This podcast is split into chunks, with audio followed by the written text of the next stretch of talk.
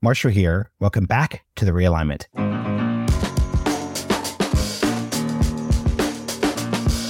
Hey everyone, just so you know, Saagar and I are recording our discussion slash Q&A open episode for everyone that will come out tomorrow. We're going to reflect on the Trump announcement, the midterm results, all those good things. If you'd like to submit your questions, you still have a little bit of time before we record this afternoon. Email us at realignmentpod at gmail.com comment on the Substack, or if you're a Supercast subscriber, you can go leave your Q&A at the AMA section. It's also a good time to shout out the Supercast. If you'd like to support our work, go to realignment.supercast.com or click the link in the show notes. On to today's episode.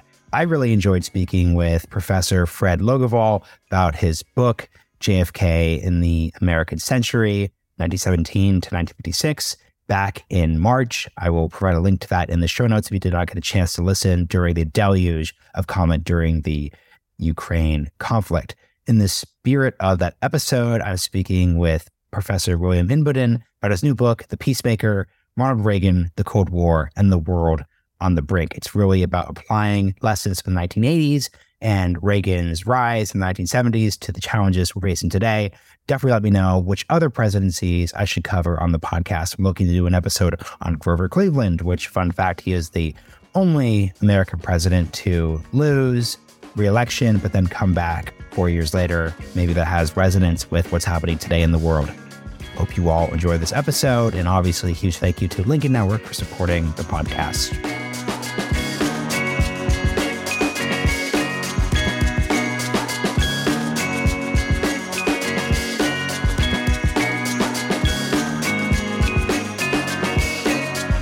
William Inboden, welcome to the realignment. Thank you, Marshall. Great to be with you. Great to speak with you too. Let's just start here. There are a lot of different competing and often contradictory assess, assessments or conceptions of Ronald Reagan. On the one hand, America could say that he's the sunny optimist who sees us as a city on a hill. On the other hand, if you're coming from the left, you'd say that he's a neoliberal who brought market fundamentalism to America, culminating in the 2008 economic recession, et cetera, et cetera, et cetera. How would you sum up just the public conception before getting into your conception of Reagan? What is the public conception of Reagan right now?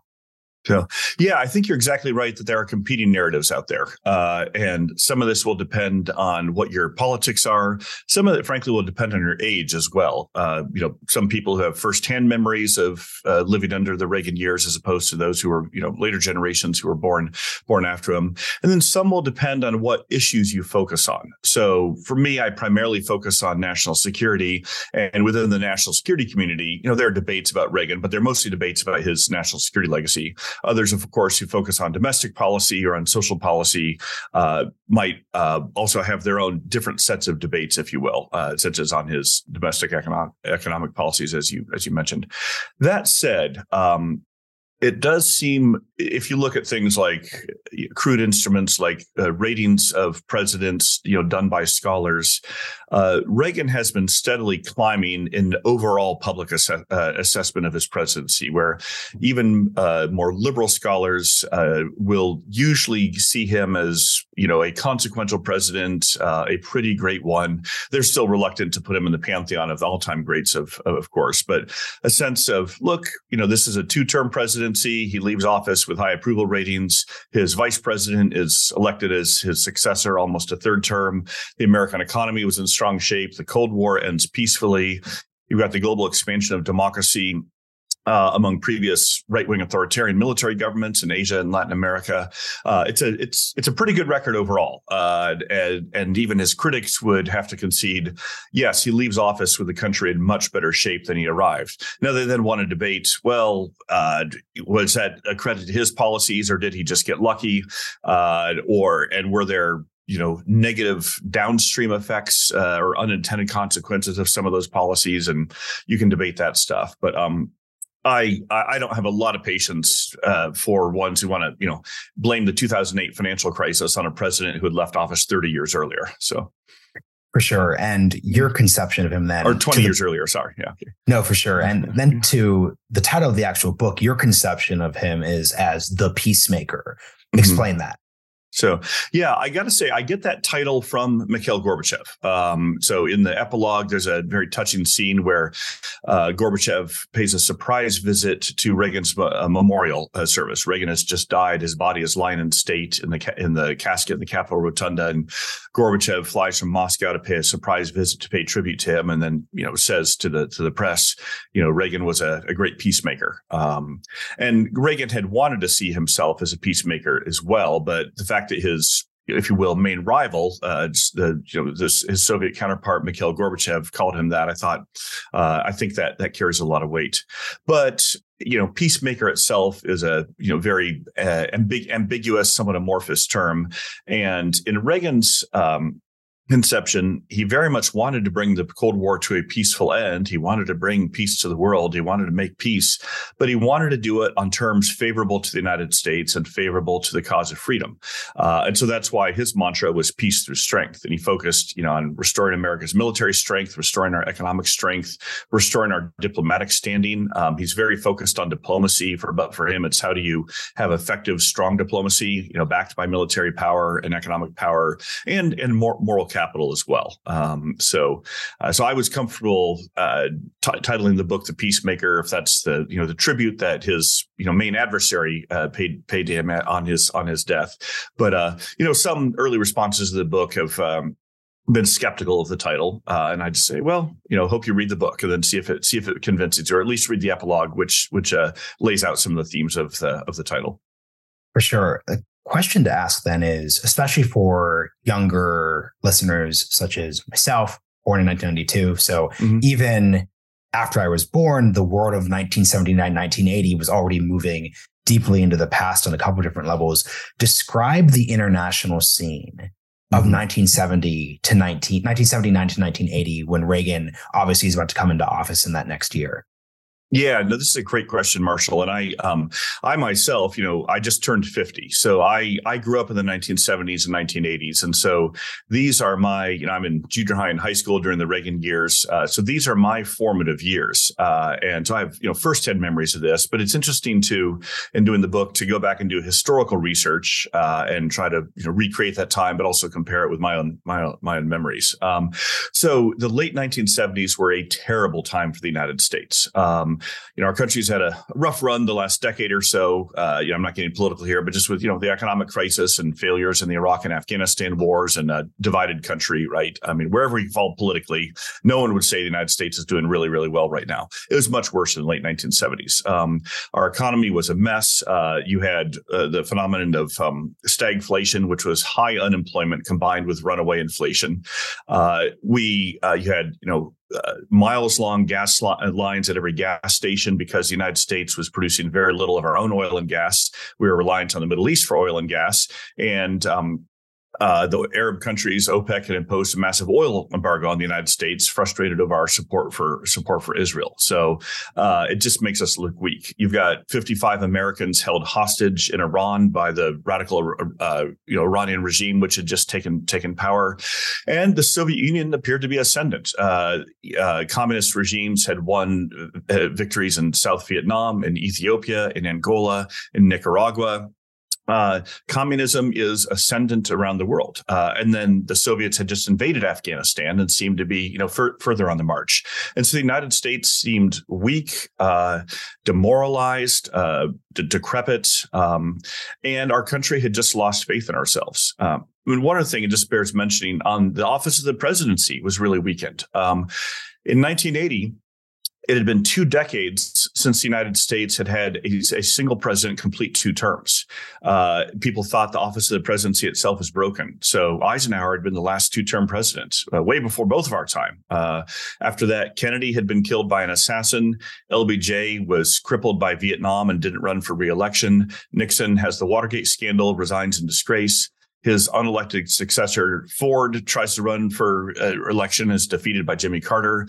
Jimmy Carter then gets defeated by Reagan. Um, so those are all the challenges that that Reagan Reagan inherited. It seems like the Soviet Union is winning and America is losing, and there's no way forward for America to to win again.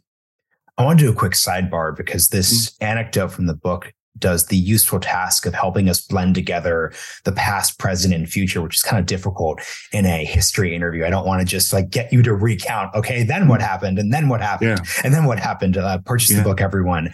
You speak about a Hal Brands, um, great guest was on the podcast earlier this year, quote describing how the 1970s funnily mm-hmm. enough, within that period of difficulty you're describing, there actually were a couple long term trends that mm-hmm. signified that the environment that Reagan, George H.W. Bush, then Bill Clinton were able to preside over was going to move much more in America's favor. So let's talk about that for a second, because I think that dynamic of there are these short term disasters, but mm-hmm. focusing on long term strength should be useful for folks looking at the 2020s. So talk mm-hmm. about the, that, that 1970s, like what were the long term trends that mattered? Sure.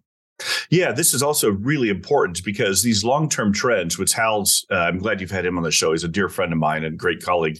Uh, he, uh, he, does a good job of highlighting, and I try to point out in the book is that even when things seem terrible, and things really were were terrible for for the United States, there can be some deeper trends, some some shoots, you know, some rays of hope, right? Some sign, signs of optimism uh, beneath the surface. And because Reagan was from California, because he's an innate optimist, and California is where a number of these trends were starting, uh, he was able to capitalize on these. So first, you've got um, with uh, Silicon Valley and the uh, the advance in, in semiconductors uh, and and then Apple Computer, you've got this constellation of technology innovations which are about to transform the American economy. You know, move us more towards a knowledge economy, incredible boom in productivity, but also are going to be transformative for the world as you know the communications revolution, uh, the beginnings of globalization, and I don't mean this as kind of like Davos elites, but rather just uh, lowering barriers for um, for commerce, uh, for sharing of ideas, for bringing people together, and for undermining the power of tyrannical governments. That's a really, really key key part of this. So these these new technologies,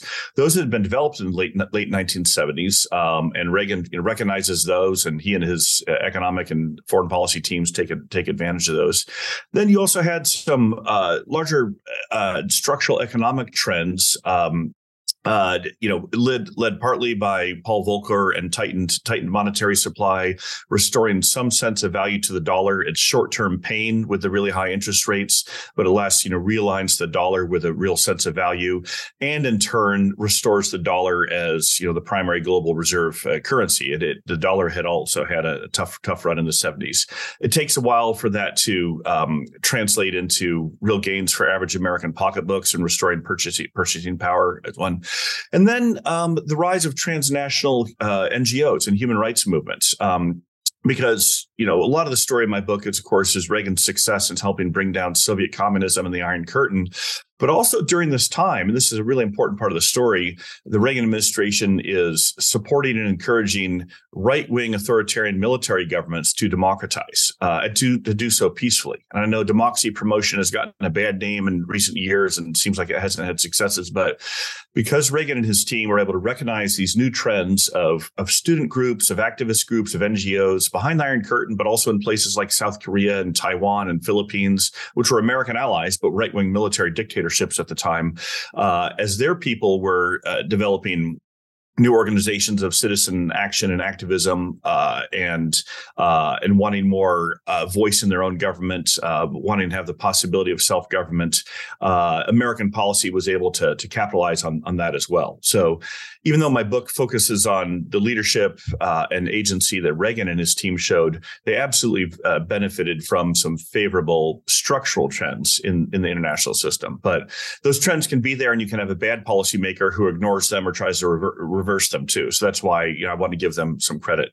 I, I will say one other thing just to connect our previous um, uh, the 1970s until now.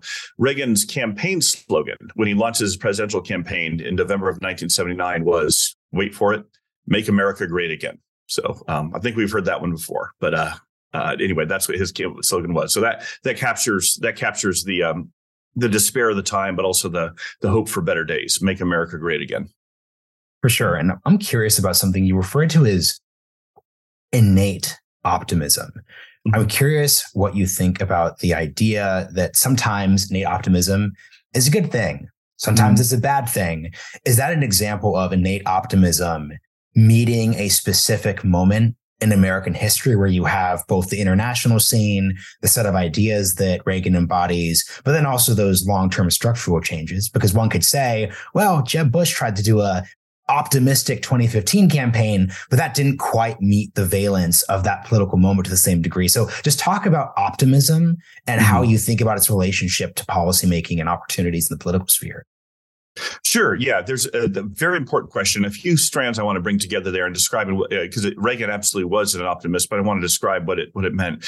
Uh, it, first of all, um, some of it just comes from his own very hard scrabble personal background. So he grows up um, you know, lower middle class at best, really quite impoverished at, at worst. At times, his family would go hungry. His dad was a raging alcoholic, couldn't keep a job, was really abusive. You know, very dysfunctional family family home.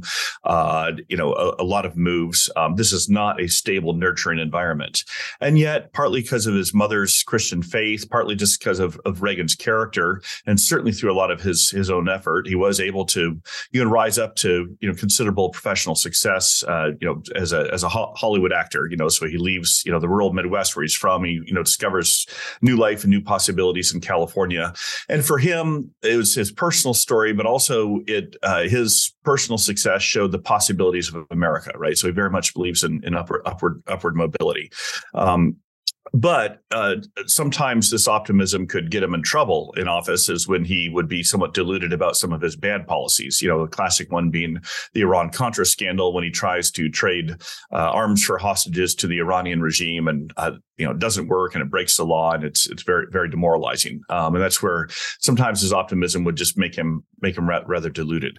But to your question about his optimism in the political moment um, it's a very interesting counterfactual. What if reagan had actually won in 1976 because uh, he did mm. run for president in 1976 he challenges ford in the primary. It's really it comes down to the republican convention. It's the last truly contested political convention in american uh, in american political history. Uh, reagan loses by just a few delegates. What if he would have actually won? I can't really say, um, but to speculate. Uh, I'm not saying he would have had a failed presidency, but I don't think the moment was quite right in 1976 uh, for his preferred policies uh, and his optimism and hope for a better future. It seemed like so many of the negative structural forces uh, still had to play themselves out. Uh, so, uh, so you know, it, perhaps we can say in God's providence or as the turn of fortune or fate uh, works, you know, whatever your worldview is.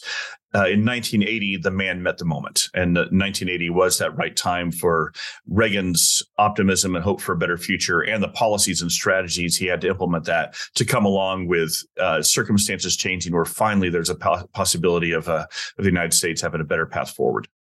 So, a couple questions speaking of policies and strategy. Put on your most professorial national security, international relations hat. What is grand strategy? Like, what does the term mean and signify? Yeah, no, it's a great question, Marshall. And I'll first say that um, show me ten grand strategy scholars, and I'll give you twenty different definitions of the term. Right? Okay, so the you know everyone has their own definitions. It's very contested.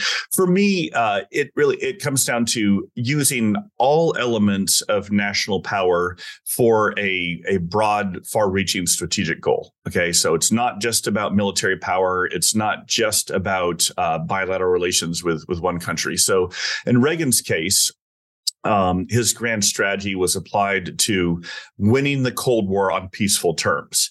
And that, of course, entailed the collapse of Soviet communism, but also meant avoiding the Cold War turning into a hot war, avoiding avoiding avoiding nuclear war.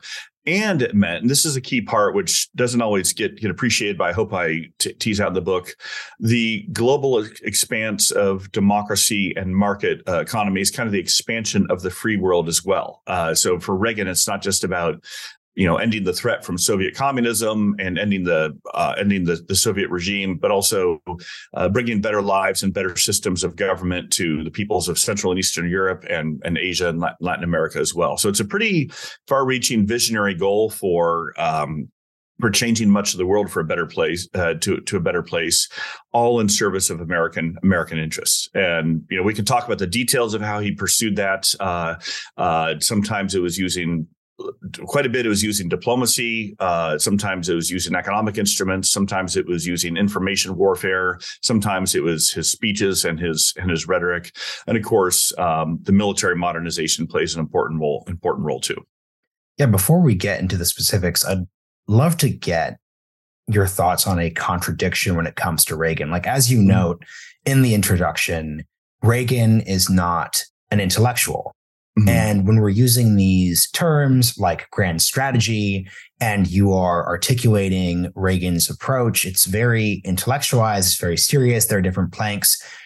Mm-hmm. I don't think it's a particularly partisan statement to say that after Reagan's presidency, presidents of both parties really struggle with this grand strategy question. You know, George H.W. Mm-hmm. Bush literally has the quote where he says he's not great on the whole vision thing. Mm-hmm. Um, you obviously have President Obama, who I think is near the top of modern presidents when it comes to just pure intellect, writing mm-hmm. ability. That is not a presidency that comes up with a strong conception of what its grand strategic approach to the world of the 2010s would be. So how mm. is it that Reagan, to your point, is able to both not be an intellectual, mm. but actually have this conception? What are the necessary ingredients to have there?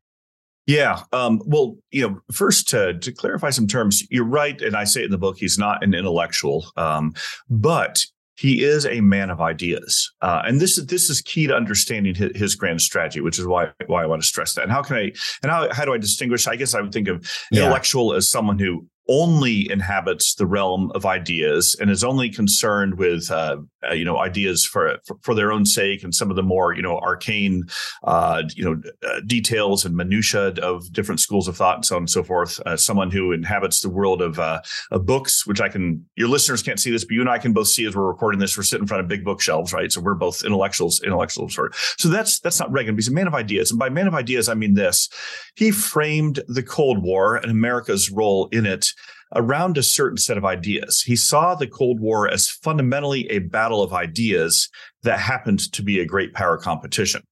And that was a profound strategic reversal from every Cold War president before him. Every Cold War president before him saw the Cold War as primarily a great power standoff. You've got these two rival blocs, the Soviet bloc and the United States, the American bloc, the two world's two most powerful economies, world's two most powerful militaries, and it's your classic, you know, bipolar great power standoff. Oh, and it happens to be a contest of ideas because they're communist and we're and we're and we're capitalist. Reagan reverses that. He says, no, this is fundamentally a contest of ideas. And the ideas that he stood for uh, democracy, religious freedom, uh, human liberty, market economies, open societies, uh, voluntarism those ideas were antithetical to the ideas that animated Soviet communism. Uh, and so for him, he was attuned to the power dynamics in the war. Uh, he, he knew that you had to balance powers in, in, in a certain way. But, uh, but he assessed the Cold War as fundamentally this is about defeating the idea of Soviet communism, and we'll just use some instruments of national power, national power to do so.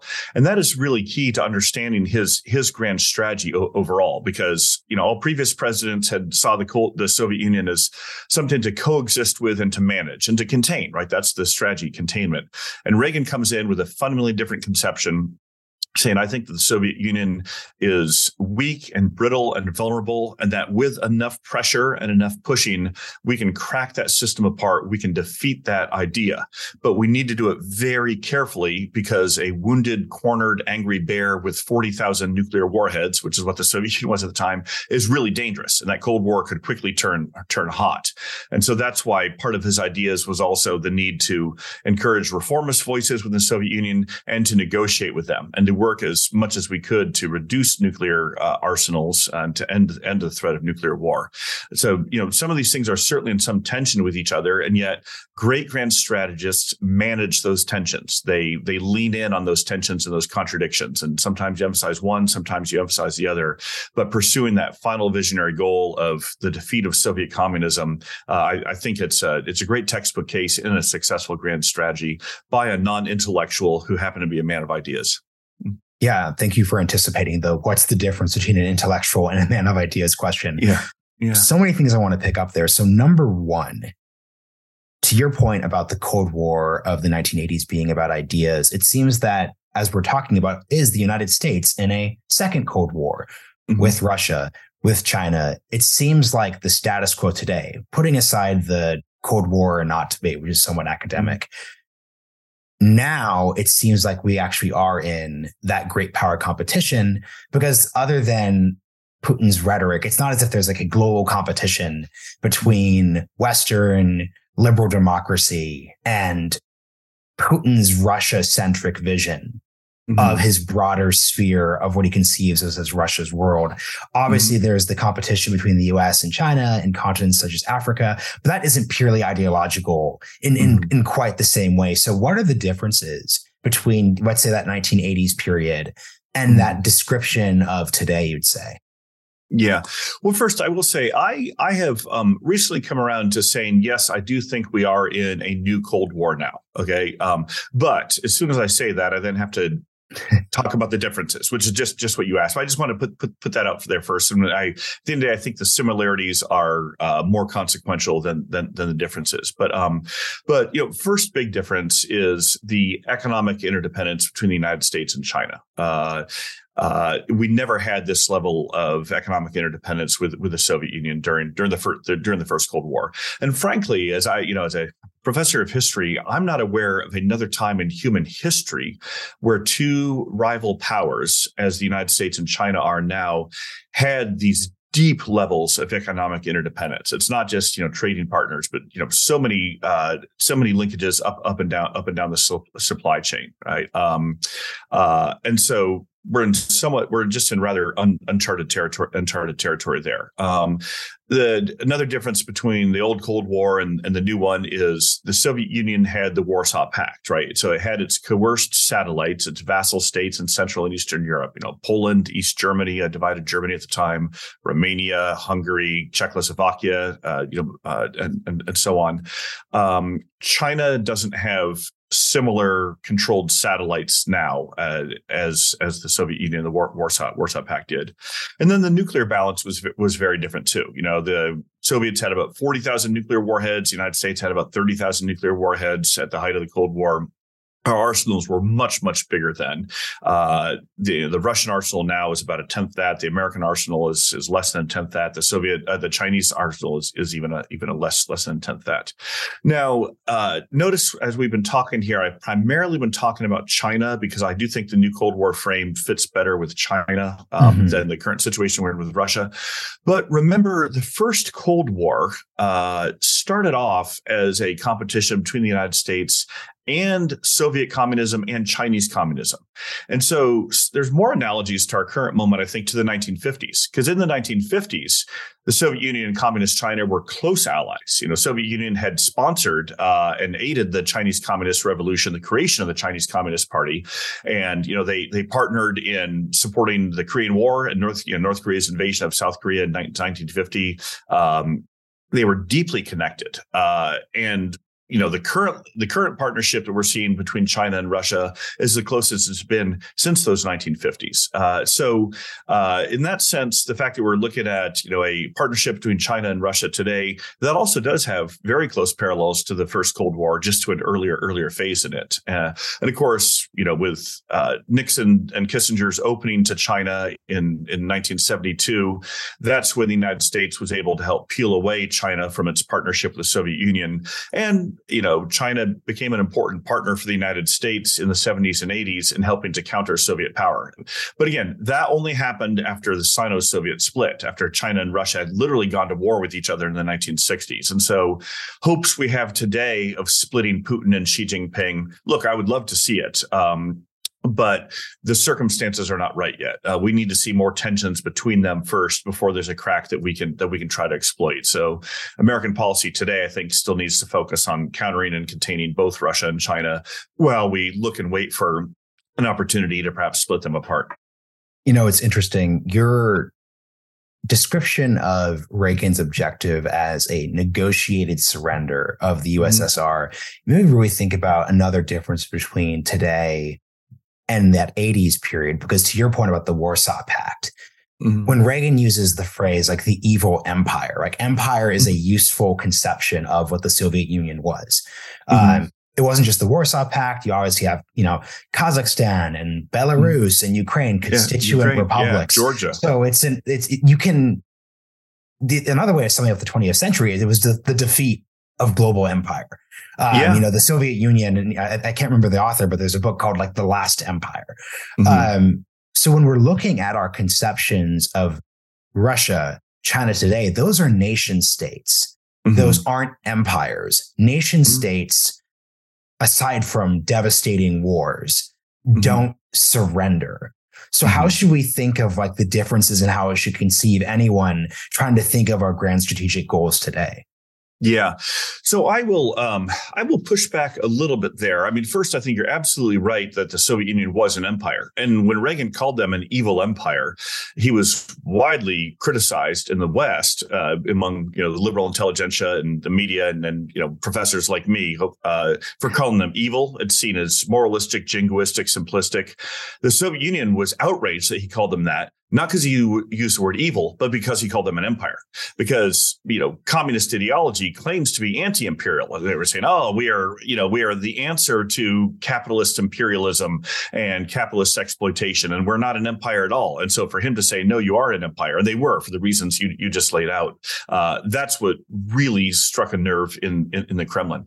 But today, uh, both with Russia and China, I do think that they're showing uh, certainly imperial uh, characteristics. I mean, that's what Putin is trying to do. You want to you know see Putin's uh, goal in one sentence uh, or one picture. Uh, take a map of the old Soviet Union and draw a circle around those borders, and that's what Putin's trying to recreate. You know that's why he invaded Georgia. He sees it as rightly theirs. That's why he invaded Ukraine. He sees it as rightly theirs. So he is trying to recreate the the borders of the old Soviet Empire, or maybe even before that, you know, kind of the 19th century Russian Russian Empire. So he sees himself self consciously in that imperial road. And then similarly with with China, I mean, the the genocide in Xinjiang against the Uyghur Muslims. I mean, uh, uh, you know, China sees uh, uh, Xinjiang, uh, Xinjiang province as an imperial property. What China has done in Hong Kong in squeezing out democracy there, it's a classic imperial move. Their efforts to retake control of Taiwan, classic, classic imperialism.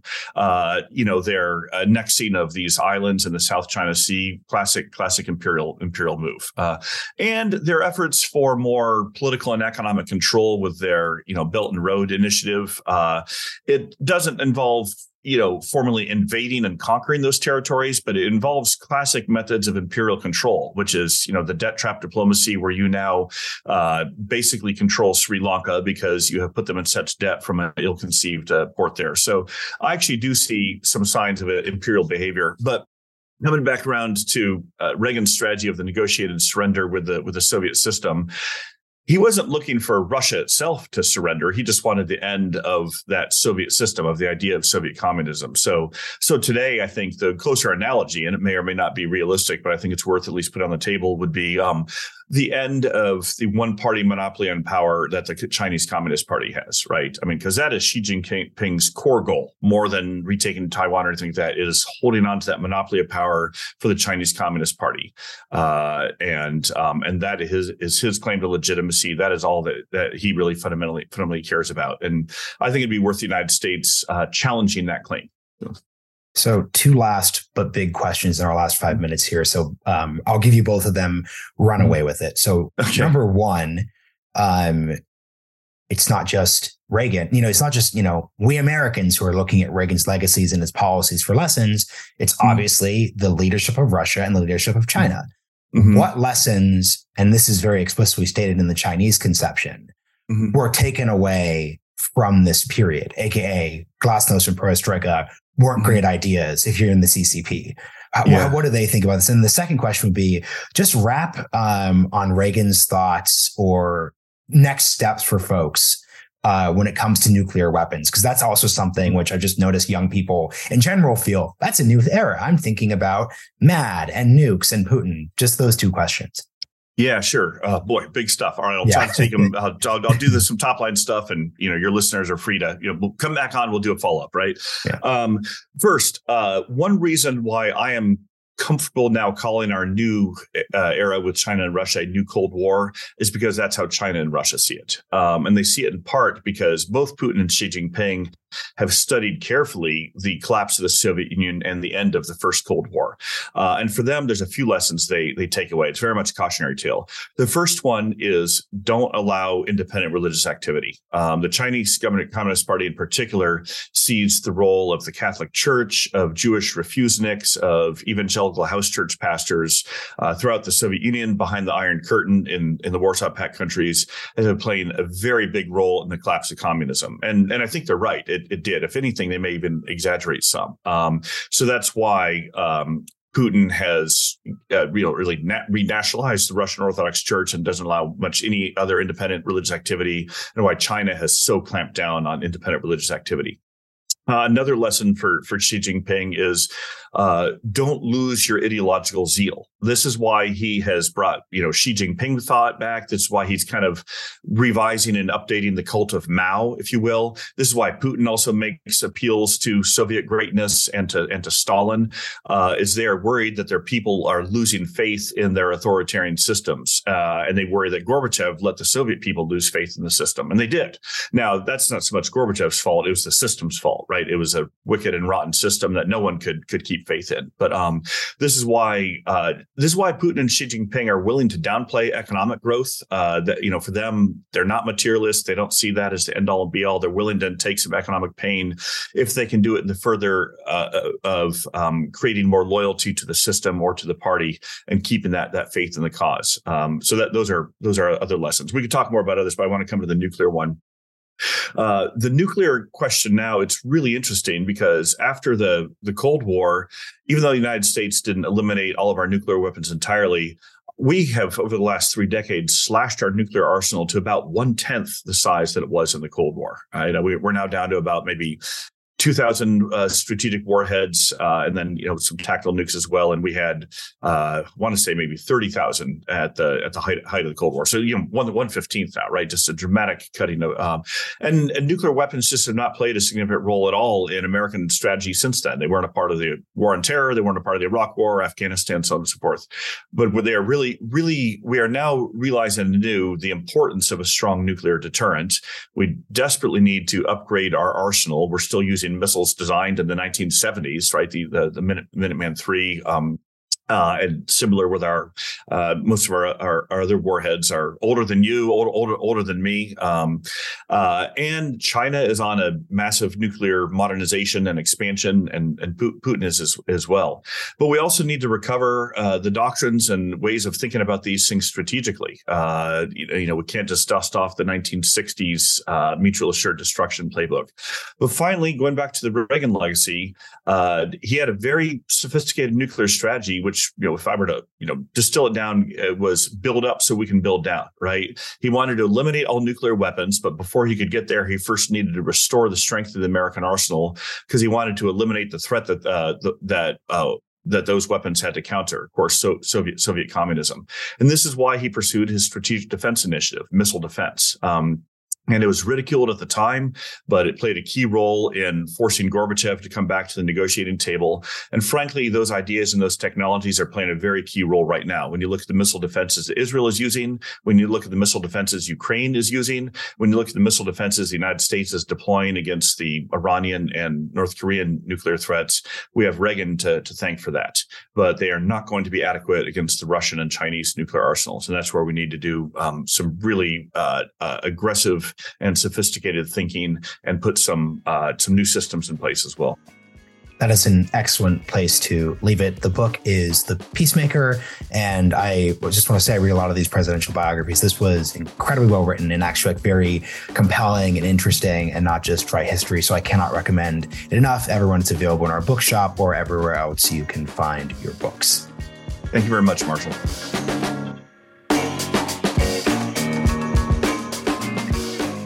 Hope you enjoyed this episode. If you learned something, like the show of Mission, or want to access our subscriber exclusive Q&A, bonus episodes, and more, go to realignment.supercast.com and subscribe to our $5 a month, $50 a year, or 500 for a lifetime membership rates. See you all next time.